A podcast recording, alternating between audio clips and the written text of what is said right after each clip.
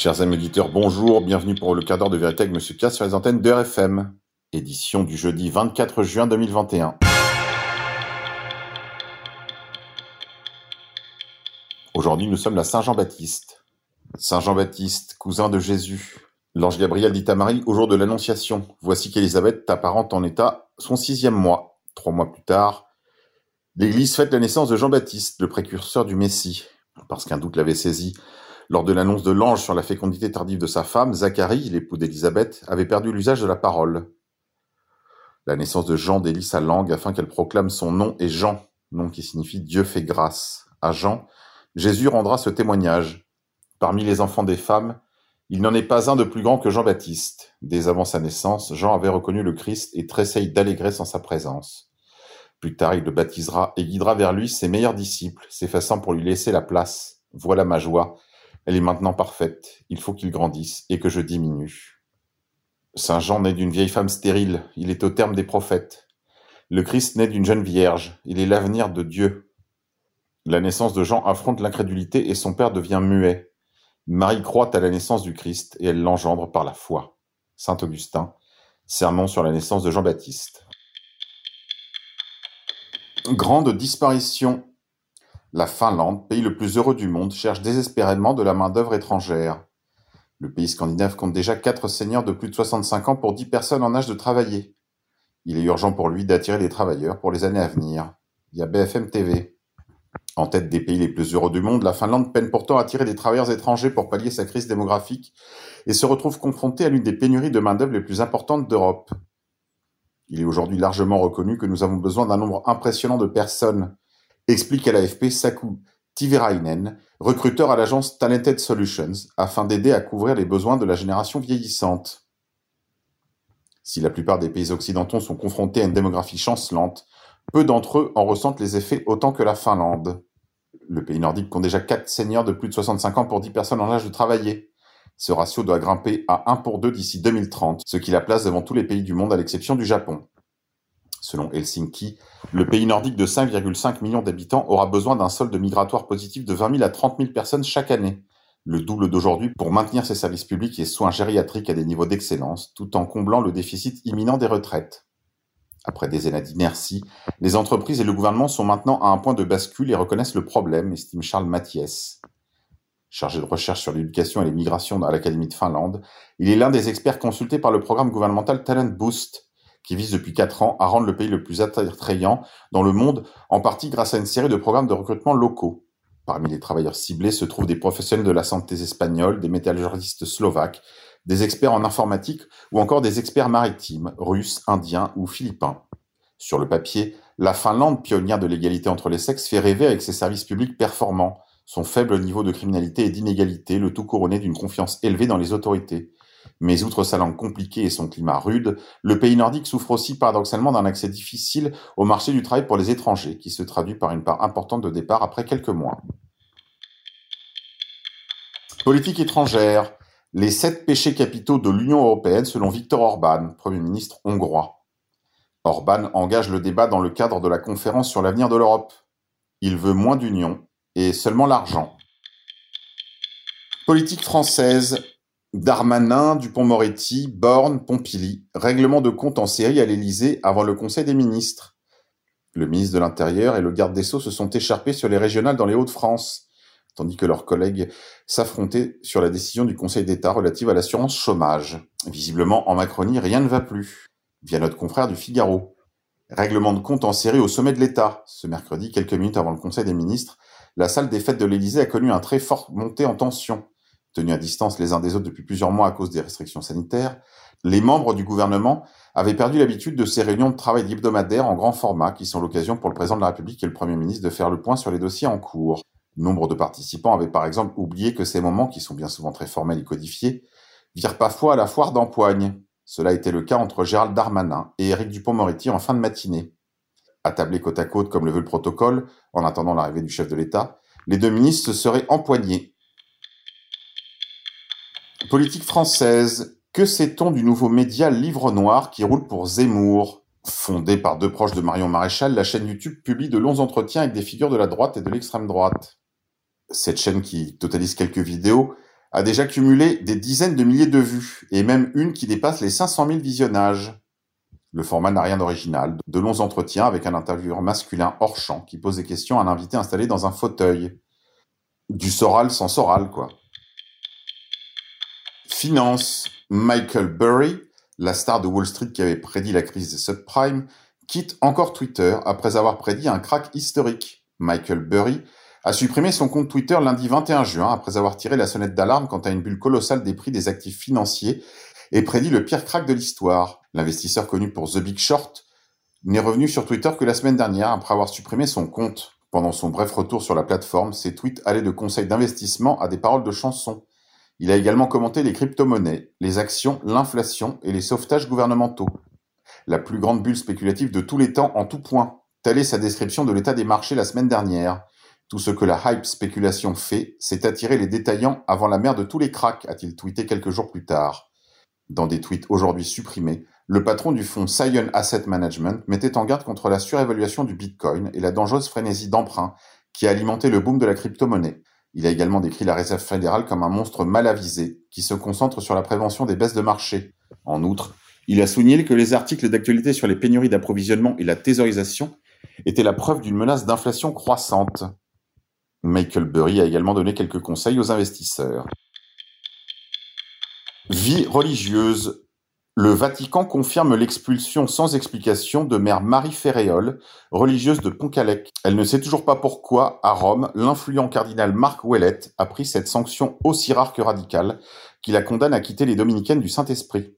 Après étude attentive, le Saint-Père a décidé de rejeter votre supplique. Le Vatican n'a pas donné suite au recours d'une dominicaine de Poncalec dans le Morbihan, Mère Marie Ferréol, née Sabine Baudin de la Valette, qui s'était adressée au pape François après son renvoi brutal et sans explication des dominicaines du Saint-Esprit, communauté traditionnaliste qui coiffe plusieurs établissements d'enseignement comme l'école Saint-Pédis à Saint-Cloud, dans les Hauts-de-Seine. Parvenu à l'intéresser vendredi 18 juin, l'annonce de cette sanction aussi rare que radicale a été faite le lundi soir suivant aux autres sœurs de l'Institut. C'est le père de l'abbaye bénédictine à Notre-Dame de Randol dans le Puy-de-Dôme, où la religieuse est assignée à résidence depuis janvier, qui a été chargé par Rome de remettre la lettre à la religieuse. Datée du 2 juin, signée par le substitut de la secrétaire d'État, Edgar Pena Para, elle confirme de manière laconique l'expulsion réclamée par monseigneur Marc Ouellet, l'un des cardinaux les plus influents de la curie romaine, qui avait auparavant dépêché en inspection chez les dominicaines un de ses proches, Jean-Charles Nault, abbé de Saint-Vendry en Normandie. Puis le cardinal Ouellet avait signé lui-même un décret de renvoi définitif de la religieuse le 22 avril. Pour soutenir Mère Marie Ferréol, je vous propose de vous rapprocher de l'association catholique Sursum Corda, qui fera suivre. Vous pouvez lui écrire et également lui envoyer un soutien financier. Nous y reviendrons dans les prochaines éditions. Grippe 19. Inquiétude autour du nouveau variant Delta qui pourrait déclencher une nouvelle vague en Inde. Le gouvernement indien a déclaré que le nouveau variant Delta Plus, qui est un dérivé du Delta avec une mutation supplémentaire, est un nouveau variant préoccupant, après que plusieurs cas ont été détectés dans plusieurs États du pays. Alors que le variant Delta, aussi connu sous le nom de variant indien, est en voie de devenir majoritaire dans le monde, le gouvernement indien alerte sur le nouveau variant du Covid-19, le Delta. Il s'agirait d'un dérivé du variant Delta. Ce variant, plus transmissible, qui a ravagé l'Inde du mois d'avril au mois de mai, et qui commence à gagner du terrain en Europe. Les experts craignent que le Delta+, qu'ils considèrent déjà comme un variant préoccupant, ne vienne déclencher une troisième vague plus tôt que prévu dans le pays. Les autorités indiennes ont déclaré que l'une des caractéristiques de ce variant serait une transmissibilité accrue. Décidément, à peine arrivé, le variant Delta est déjà dépassé. Voici maintenant le variant Delta+, en attendant le Delta Plus Max, avec grand écran 7 pouces et recharge rapide par port PCR, via Covid 1984. Grippe 19, Inde toujours. On signale des vaccinations forcées. Des vidéos viralisent sur les réseaux sociaux. On se saisit de force de femmes dans la rue pour les vacciner de force. Vaccination, décès. L'information se confirme. British Airways a communiqué sur le fait qu'elle a perdu quatre pilotes de sa communauté après qu'ils aient été vaccinés. Nouvel ordre mondial, Warren Buffett, l'homme le plus riche du monde, démissionne de son poste d'administrateur de la fondation Bill et Melinda Gates. Cela cache-t-il quelque chose? Grippe 19. Luxembourg, le docteur Hoche, accusé d'avoir soigné ses malades du Covid, via le média en 442. L'Ordre des médecins de Luxembourg reproche au docteur Hoche d'avoir soigné et sauvé 500 malades. Le monde à l'envers. Finance, tsunami bancaire, tout ce qu'on vous cache avec Jean-Pierre Chevalier, une vidéo de TVL à retrouver sur YouTube. Jean-Pierre Chevalier, docteur en économie, déclare Les capitaux propres des banques sont négatifs. Elles n'ont plus d'argent. Faites des stocks, achetez de l'or physique et mettez votre poudre au sec. Grippe 19, vaccination. Un comité américain se penche sur des problèmes cardiaques chez les jeunes vaccinés. Des experts se réunissent ce mercredi pour passer en revue quelques 300 cas de myocardite et de péricardite survenus après l'injection des vaccins Pfizer et Moderna à des adolescents américains. Histoire. Quand les hommes de lumière de l'Empire ottoman soutenaient le génocide arménien, l'auteur Hans Lukas Kieser dit que la tribu de lumière de l'Empire ottoman soutenait les architectes du génocide via le Times of Israel. Monde d'après, la BBC interdit aux Blancs de postuler pour de nouveaux emplois. Quand je vous dis que notre destin c'est l'Afrique du Sud. Réveil. Grippe 19. Alors que la vaccination obligatoire a été annoncée à Moscou, pendant ce temps, sur les rives de la mer Noire, personne ne porte de masque, personne ne respecte les distances antisociales, les gens mènent une vie normale, quoi. Grippe 19, vaccination. L'Organisation mondiale de la santé fait des recommandations contre la vaccination des enfants et des adolescents. À la lumière des preuves de myocardite post-vaccinale, le Canada et les États-Unis doivent cesser la vaccination des enfants immédiatement. Vaccination encore, après la mort des quatre pilotes britanniques, après que les compagnies aériennes allemandes se soient réunies pour euh, déclarer qu'elles ne prendraient pas en charge des voyageurs vaccinés suite à des risques de thrombose et de maladies cardiovasculaires, voici que maintenant ce sont les compagnies américaines qui s'y mettent. Les compagnies aériennes mettent en garde les vaccinés du Covid-19 ne pourront pas voyager. Confinement, grippe 19.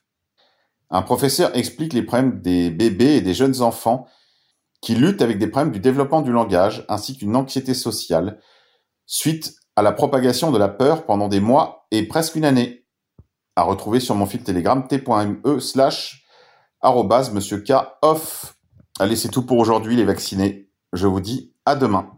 On se quitte en musique. Aujourd'hui, je vous propose de Patricio Mans, Su nombre ardio como un pajar.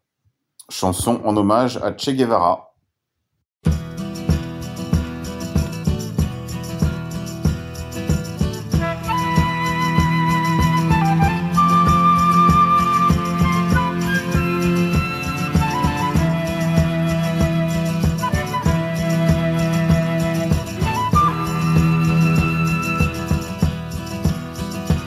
Como la sombra de la sombra hacia la selva se adentró, días enteros caminó con el fusil y la razón.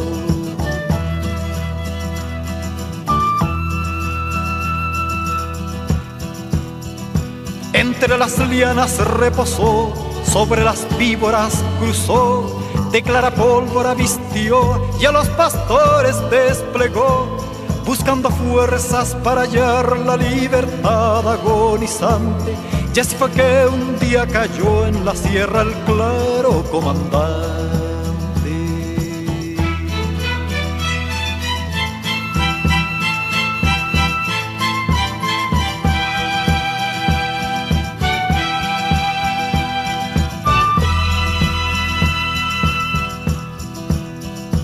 Su nombre ardió como un pajar y la ceniza se esparció, un viento fiero la tomó, por los caminos la llevó.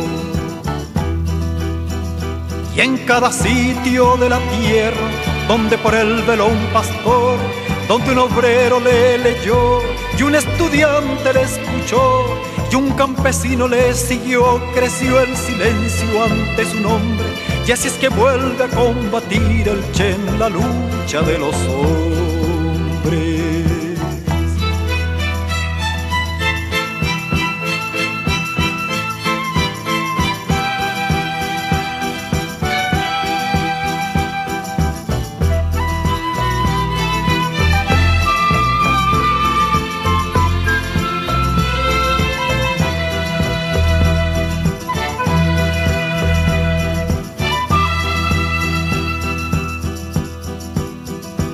Él es tal vez un muerto más, pero su rayo relumbró cuando la ráfaga cortó su sangre en dos lagos iguales.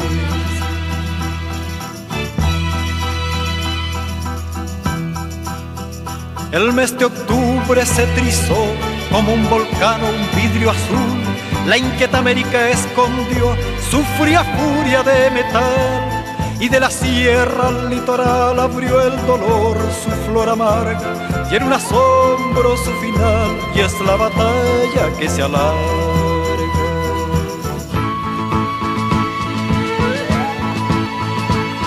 Pastor de la sierra iré